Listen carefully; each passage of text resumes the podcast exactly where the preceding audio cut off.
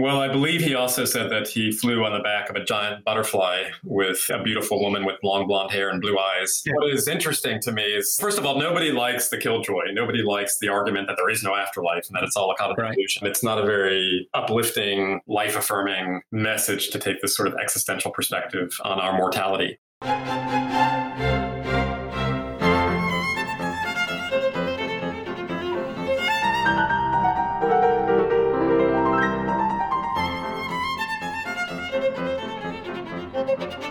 Friends, welcome to the second load of BS podcast of 2022 with me, Daniel Ross.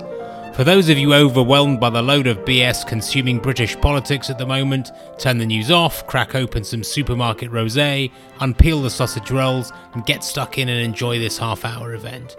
Please stay to the end and I make no apology for that invitation.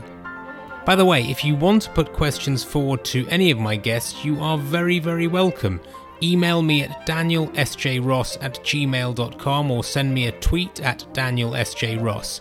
Upcoming guests are advertising legend Dave Trott, football writer Guillem Balague, mindfulness writer Ruby Wax, and head of BS and former comedian JP Morgan, Jeff Kreisler. Wait a minute, or should I say, former comedian and current head of BS at JP Morgan, Jeff Kreisler. Maybe that's the right way round. Now, last week you may remember we addressed conspiracy theories with David Aaronovitch. Today's subject is no less spicy and polarizing. We are talking the afterlife with Dr. Jesse Bering, experimental psychologist and a leading scholar in the cognitive science of religion. Jesse is also an essayist and science writer specializing in evolution and human behavior to which end he's become an expert in evolutionary taboos, and that's the subject of our conversations, of which today is part one of two. Jesse is a prolific writer. His first book, The Belief Instinct, was included in the American Library Association's top 25 books of the year and voted one of the 11 best psychology books of 2011 by The Atlantic. This was followed by a collection of his Webby Award nominated essays, Why is the Penis Shaped Like That? and Perv, a taboo breaking work that received widespread critical acclaim and was named as a New York Times editor's choice. His most recent book was A Very Human Ending, all about suicide, and his current work in progress is Dead Minds, about the science of the afterlife, which is the subject of today's conversation. As I hope is the case with many of my BS chinwags, this one is personal, poignant, and dazzlingly mind opening. If that's the right turn of phrase, I ask you all afterlife aficionados out there. Enjoy, learn, and, well, what else could you possibly do? Leave me a five star review on Apple, Spotify, or wherever you listen. Share this with a friend, share it on Twitter. All these things apparently guarantee reincarnation, according to Mark Zuckerberg. Let's get on with it.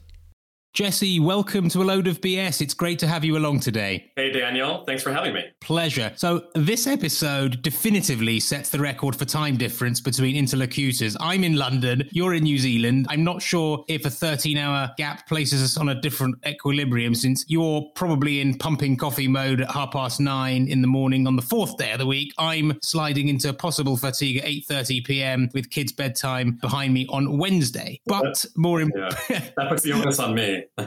right, indeed it does. But more importantly, I hope you're feeling energized and ready to talk about the afterlife, suicide, and some other BS taboos. some white. Um, yeah. Exactly. But this is actually what's so exciting for me, at least, about behavioral science. It takes one in so many creative directions. In the recent past on this podcast, you know, we've addressed biases and curiosities in advertising, financial markets, sport, politics, even wine consumption. But today is all about your specialist areas of research research and writing, Jesse, in well, human behavior. Bit, I know a little bit about wine consumption, but but oh well, by, by, all means, by all means, if you want to slip a few thoughts on wine consumption and favorite tipples, then that will be very welcome. But what I understand, at least, is your specialist area of research and writing is around human behavior and evolution, particularly around evolutionary taboos and associated quirks and foibles. Now, taboos, by definition, can be awkward to talk about. Now, I'm very excited about that awkwardness. Actually, I totally welcome it, and any thrill, trepidation, or drama that comes from it today is very welcome. So we're going to focus today on the subject of your next book, Dead Minds. That's not yet published, but it's about the science of the afterlife. And with time permitting, we'll turn to some other taboos you've written and spoken about extensively, including suicide and perversion. But before we turn to the heart of the matter, I want to ask a couple of introductory questions to set the scene. So, addressing taboos is often uncomfortable, and the titles you give some of your books are often provocative, indeed a little clickbaity. For example, why is the penis shaped like that? Then there's perv, the sexual deviant in all of us. I want to stress first up that your books are, you know, based on hard science, but your style is irreverent and cheeky. You share a lot of your own life in your explanations, juicy gossip and all. And so is this a deliberate strategy to welcome readers into these new worlds to make the distant more accessible? Or is it just your natural style? I would say a little bit of both. I think that it does reflect my just genuine curiosity and interest in provocative topics, the things that have been relatively unspoken or uncomfortably discussed in terms of my own personal experiences growing up and, you know, just noticing the reticence that people have in terms of having frank, open minded conversations about what are fundamentally important elements of human existence. And becoming a psychologist, especially somebody who has taken a sort of evolutionary approach to human behavior, has given me, I guess, a sort of intellectual license to pursue these controversial or provocative topics in a way that people can approach more readily, I suppose. And you've got to attract them to the topic before they can begin to, you know, think about it very deeply. The clickbaity part is just kind of getting people to pay attention. And then once they pay attention, they realize it's actually a little bit more complicated and complex and deeper than might appear at first glance. And, and tell us a little, how, how did you develop these particular research interests? Did you always seek the controversial, the somewhat unusual? Not deliberately. I mean, I think I'm interested in what I'm interested in. And each of my sort of general areas of research, in terms of the books that I've written at least, have sort of captured big questions that I've had as a private person and somebody that has interrogated these issues on my own and then looked at the science to try to get a better handle on them. So I don't think that I, you know, some people might see me as a sensationalist, and I think there's, you know, there are elements of that in my writing style at least, but that really is my voice and that is my personality. I don't do it to be outrageous or deliberately controversial. It's just simply the way that I communicate. Understood. Let's turn now then to the topic which is at the center of your forthcoming book, Dead Minds, and that's the afterlife. Can we start with the basics? How do you define an afterlife? Well, as a cognitive psychologist, I think that I would try to find an operational definition, and this would be something along the lines of envisioning personal consciousness as surviving biological death. And that covers a lot of different theological belief systems. You know, you get a lot of anthropological plumage, I think, in terms of diversity of afterlife beliefs. But central to them is this belief in the continuity of the essence of the individual. And I think when we say essence of the individual, we really mean personal consciousness in some way, surviving bodily death. So whether it's the classical sort of Judeo-Christian immortalist that believes that you go to some other realm of existence in terms of heaven, or whether you're a reincarnationist and some part of your personality gets recycled into another life form, there's an element of your personal consciousness that persists even after your brain dies. So you could call it it's a consciousness without a body. Yeah, I mean reincarnationism I think kind of throws a, a wrench into that a little bit, but there is even within reincarnationism there's this sort of interval where you've got to sort of transit to another corporeal form. And what's the evolutionary argument supporting the afterlife? How do those things connect? Well, there is no evolutionary argument supporting the existence of the afterlife in terms from an ontological perspective. Maybe you planned on asking this in terms of what I personally believe, but I don't believe that there is anything along the lines of mental states or psychological existence after biological death. But what intrigues me about this topic and this question is the fact that it is so seductive and so psychologically intuitive to the vast majority of the human species. And from an evolutionary perspective, that's intriguing to me because it suggests in collaboration with lots of empirical data, at least, that there is potentially an adaptive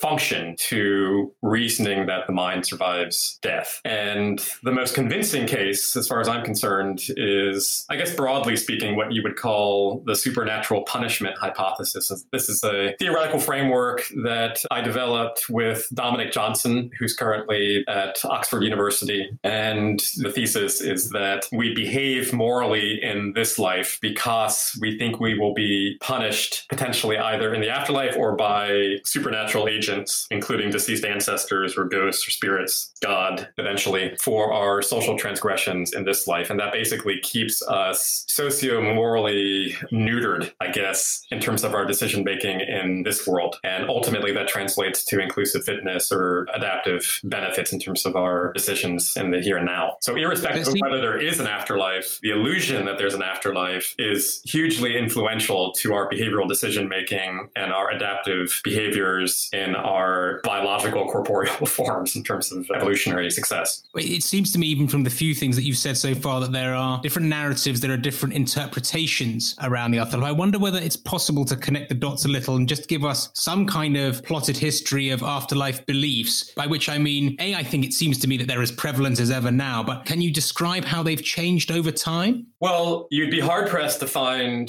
anthropologically any society that doesn't have some iteration or some version of an afterlife belief system. And oftentimes that's quite basic in the form of our deceased ancestors surviving and influencing events in our contemporary lives. And there's no high level or high gods, as they would be known in the cognitive science literature. But it's just simply the assumption that when you die, you continue psychologically in some form. And it's difficult to trace that archaeologically, of course, because if you look at non literate societies, you're not going to find a lot of concrete material evidence of afterlife beliefs that, that are captured in the archaeological record. I'm actually working on a grant project right now that's meant to track depictions of the afterlife in art across cultures and across time. So, looking at how mind body dualism, for instance, was characterized in artistic forms and tracking that with the sort of socio-ecological trends that were emergent sort of in that area at that time. Because I do think that the, the particular afterlife belief system that you have in any given society is probably going to map onto the social regulatory mechanisms that you have operating in that place and time. And it should be basically sort of mirroring that. But the basic sort of cognitive angle here is that it is natural to believe in psychological continuity after death and unnatural to deny it or to reject that thesis. And by saying unnatural, that's not to say that it's wrong or bad or anything like that. It's just simply saying that it's cognitively effortful to override the intuition that mind survived death. So let me try and build on that a little and by all means bring in your own experiences here because when people talk about glimpses of the afterlife, it often comes, say, via an apparition. It could be a near death experience, maybe it's a memory. Are these actually just tricks of the mind? They're post rationalizations, or is there more to it than that? Well, they are certainly theoretical frameworks that are meant to explain these attributions, I suppose, in terms of people's interpretations of this reflecting an ontological reality. So, some of the more interesting work, I think, in this area has come out of Claire White and Dan Fessler's work from an evolutionary perspective, looking at the experience of apparitions. And what they've found is that a very high percentage of people who have recently lost loved ones have some sort of sensory encounter in the environment that triggers the attribution of the event to this particular deceased person. But the interesting thing is that you're much more likely to make these what they call false attributions, I believe, assuming that they're not grounded in reality. If the decedent has died and you have not seen the physical body of the person, they've died, but you haven't had perceptual or visual confirmation of the death of the individual. So if somebody dies in a car accident and you go to the funeral and there's a closed casket, you're much more likely, according to this model at least, to have a apparitional experience in terms of like, you know, thinking that you hear the person walking down the hallway or you hear them humming or something like that in a faraway bedroom than if you saw with an open casket funeral. You actually had visual confirmation of violation of the bodily envelope. And the evolutionary part of this comes into the fact that ancestrally, there would have been a lot of occasions where people in a relatively small in group would have ventured away for hunting expeditions or maybe to other parties for mating purposes or whatever, and they just never returned. And it's uncertain whether they've died or they might one day come back. And the brain is then, then sort of primed to be especially receptive to the possibility or to be hyper vigilant basically to signs of their reunification with you as a sort of central person in your life. And on the subject of the recently deceased, if I'm not mistaken, you wrote very personally about that, your own experience with your mother. Yeah, so I think, you know, a lot of my interests, both academically and in terms of my popular science writing, have come from my own personal experiences. And when I was doing my PhD, which was on the subject of what children think about life after death, specifically how children reason about the continuity of mental states after death, my mother simultaneously was dying of cancer. And it was a horrible, difficult time for me because I was taking care of her and she had cancer since I was 13. You know, she died when I was 24. So it was just years and years of chemotherapy, breast cancer, ovarian cancer. And it just always felt like death was kind of constantly nipping at our heels as a family. And we were always worried about her. And she eventually succumbed to ovarian cancer. She had the BRCA genetic mutation. But as she was dying and I was working on my PhD, we were having conversations about what she thought happens after you die where she was going to go, if there was anything after death. And we just had some really interesting, frank, open, exploratory conversations, I guess, about what would happen when she dies. And, you know, this was 20 years ago, over 20 years ago now, but I do remember having some really meaningful discussions with her. And she was Jewish, so she didn't have a clear, I guess, theological script in terms of what she was expected to think would happen to her after she died. And I guess I would consider her to be an agnostic. She certainly wasn't the hard headed rationalist that I am, or was even at that time.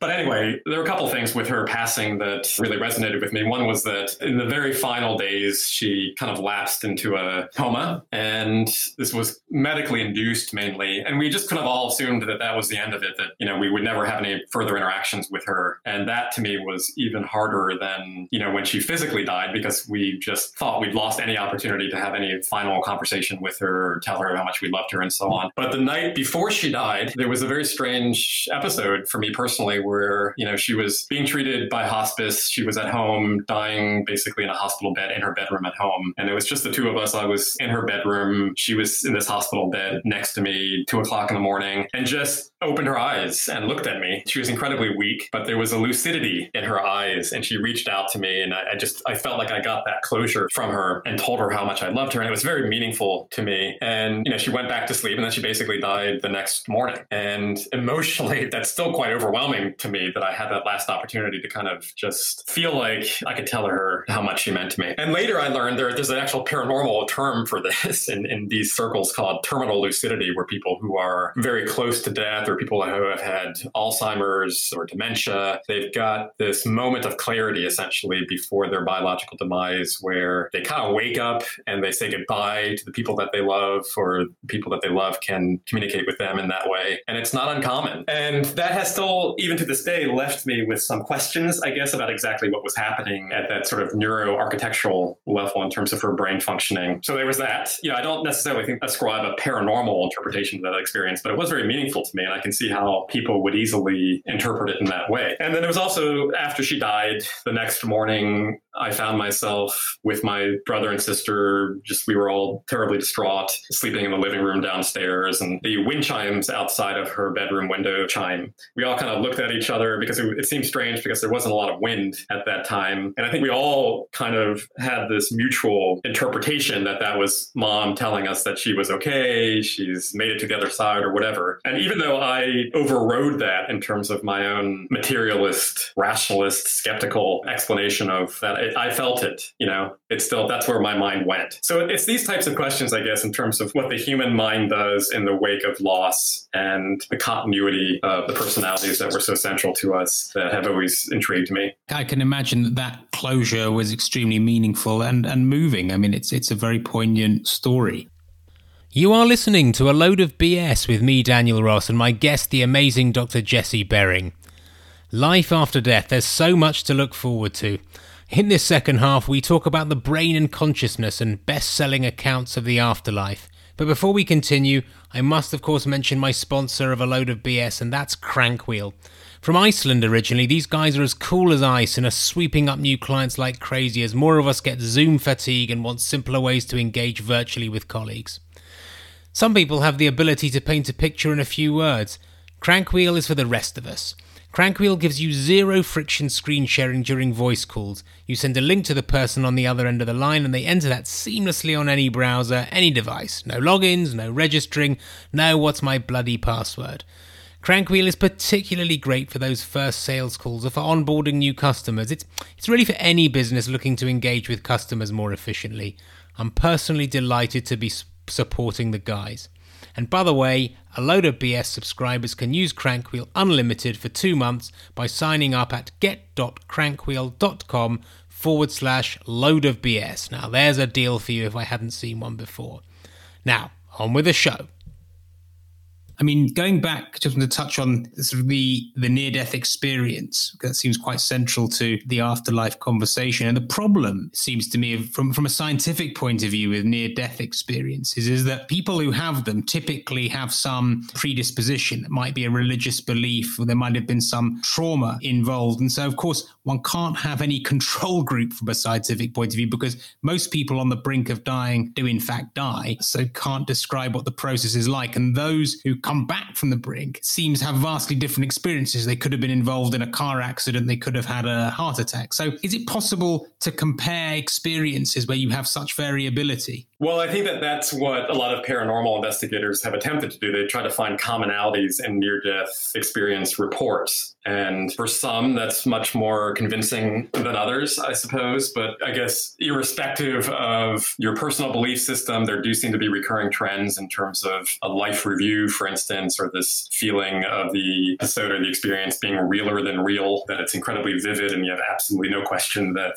this was a genuine phenomenon that you experienced while you were dead. Even people that are ostensibly atheists or skeptics that have come back ostensibly you know, and said that they've had these experiences report these types of phenomenological events. So there are recurring trends, I guess, if you take at face value the paranormal psychological investigations. But it is a very tricky question scientifically, obviously, to answer because the, you can't really do controlled experimental studies. And a few approaches that have attempted this, where you've got, for instance, in cardiac arrest units in emergency rooms where you've got some really obscure visual image or pattern of symbols on the ceiling that you can only sort of visually access if you were to leave your body and float above your body and look down. And then all of those have basically failed miserably, those controlled studies. So we're really left with people's testimonials in terms of the veracity of these accounts. And they are emotionally seductive and powerful and meaningful. And I have absolutely no doubt that they are transformative in terms of the people that have encountered them. But I don't know how much stock I would put into them in terms of them reflecting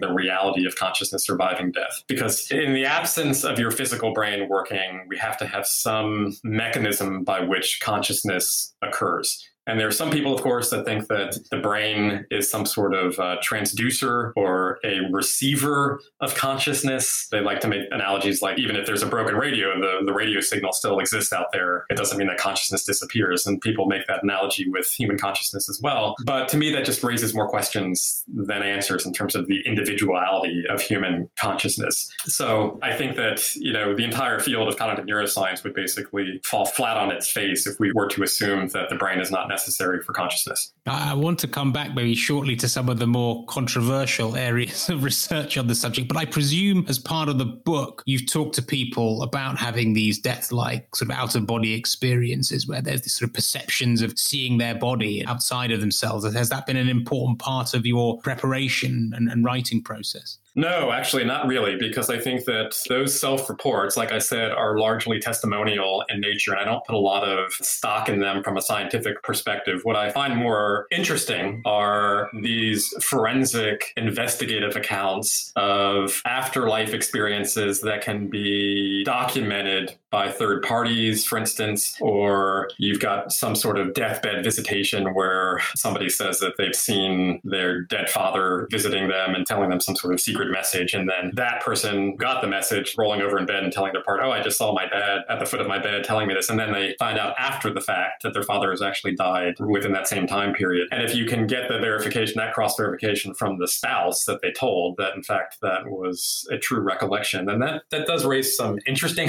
questions, I guess, from a parapsychological investigative angle. If it's just the one person sort of telling you what they experienced, I don't put a lot of stock into that just because the brain is an incredibly powerful generator of illusions. And it doesn't matter how convinced we are ourselves of our own personal private experiences. We know for a fact that we are oftentimes horrifically wrong with our interpretation of what happened. Let me pick up on the point you were making before, which I think is about the relationship between the brain and consciousness. And here's perhaps a tough question, and it sort of starts moving us towards some of the more left field research that I've come across with. Traditional research, I think, says that our self comes from organized brain activity. So I think not totally clear how brain cells produce thoughts or consciousness. But can you explain where does the mind or consciousness come from? How do you explain that? No, I can't explain that. I'm, not, I'm, not, a philosopher of mind. I've read as much of the literature as anybody else in cognitive sciences in terms of the hard problem of consciousness and how this physical organ gives rise to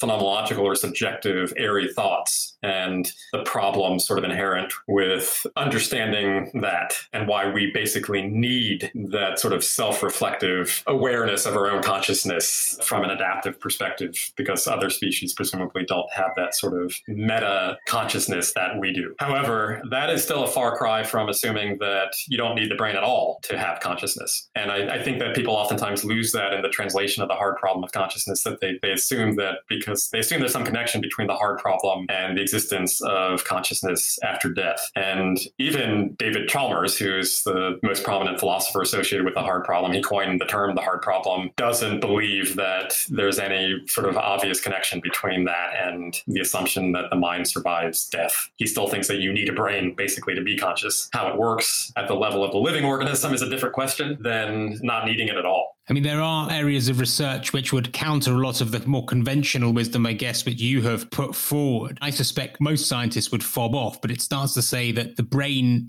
acts like an intermediary layer, that our yeah. minds, our, our psyche, our consciousness may not be produced by the brain. So it's sort of the idea that our consciousness is still this sort of undiscovered entity. This transmission device or this transducer of consciousness, that the brain is basically this sort of intermediary that gives rise to subjective experience. But yeah, I mean, I don't know what to make of that because there's not a lot of meat to it once you try to disentangle it. And the interesting thing to me is that so many of these conversations have been in the space of physicists, you know, non psychologists basically, that are interpreting mental phenomena from some sort of mystical, sort of quantum physical angle without really doing service to the cognitive science underlying the reasons for our reasoning this way. I mean, it's it's funny. I mean, I, I reflect on the particularly the last 18 18 months of the pandemic, which has thrown us all into this world of uncertainty. And although that slightly disconnects from the afterlife, one can see how the narrative genre, if you like, of the afterlife is, of course, particularly maybe now a really appealing thought. Because, you know, beyond scientific research, there's so much popular belief, which I mean goes all the way back to the book of Revelation, to medieval visionaries, and to today's thriving narrative, and sort of countless books published on the subject. I read this curious story, which I don't know whether you've come across, of a Duke University neurosurgeon surgeon called Eben Alexander. Let me lay it out. Harvard. Uh, and maybe was it Harvard? I, I, I thought he was. More either way.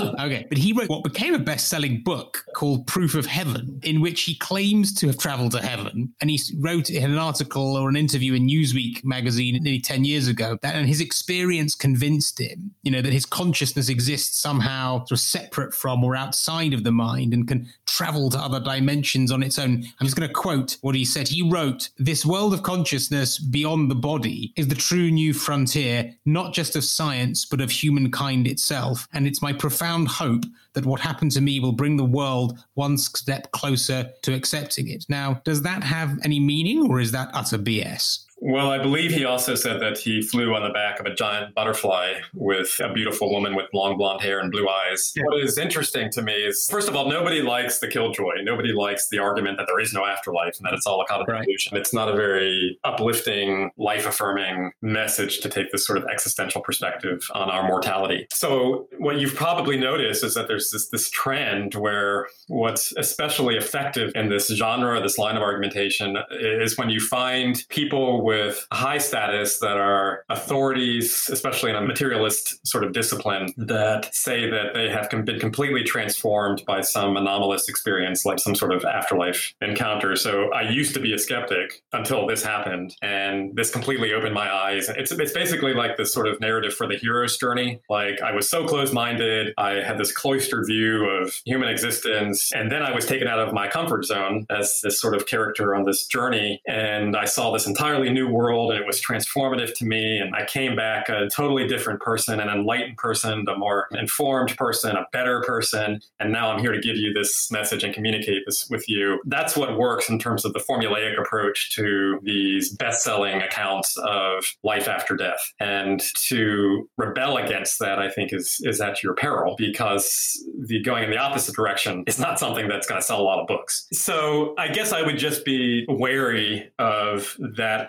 underlying formula for new age philosophy and these sort of near death experience bestseller type book accounts because it's incredibly predictable. And it's very Judeo Christian sort of in its orientation. Explain what you mean by that. Well, that there's a moralistic element to it, that the revelation is basically coming back to earth, sharing with people what we should be doing in terms of our purpose in this life. And I find that problematic from a cognitive science perspective because I've also done a lot of research looking at how people think about purpose and teleological function and the illusion that we have that we are here for a reason at all. And once you really sort of grind down into the psychological elements of meaning and belief and God and all that stuff, it can be explained in much more mechanistic, parsimonious terms than resorting to some vague lofty pseudo religious type of framework. Let me then just ask one final question on this subject before we move on. Through writing the book, to what extent have your thoughts and conclusions changed on the subject, if at all? Well, I'm still writing it. And I guess I would say that I am open minded and I am trying to take as neutral and as objective a stance to particular cases of paranormal phenomena, anomalous experiences as I possibly can, and really sort of mount the best defense that I can based on the evidence, but also interrogate them with my own and others' research findings in the cognitive science of religion and thinking about the afterlife and so on. So, but to be honest, I think that there are particular discrete case studies that are not always so easy to discount. And hardcore skeptics, even hearing me say that, will be upset because they think that I'm indulging somehow these impossible types of phenomena. But like I said, I think that, you know, if you really disentangle at a sort of forensic level, all the intricacies of individual cases, there are a couple that are not too easy to explain.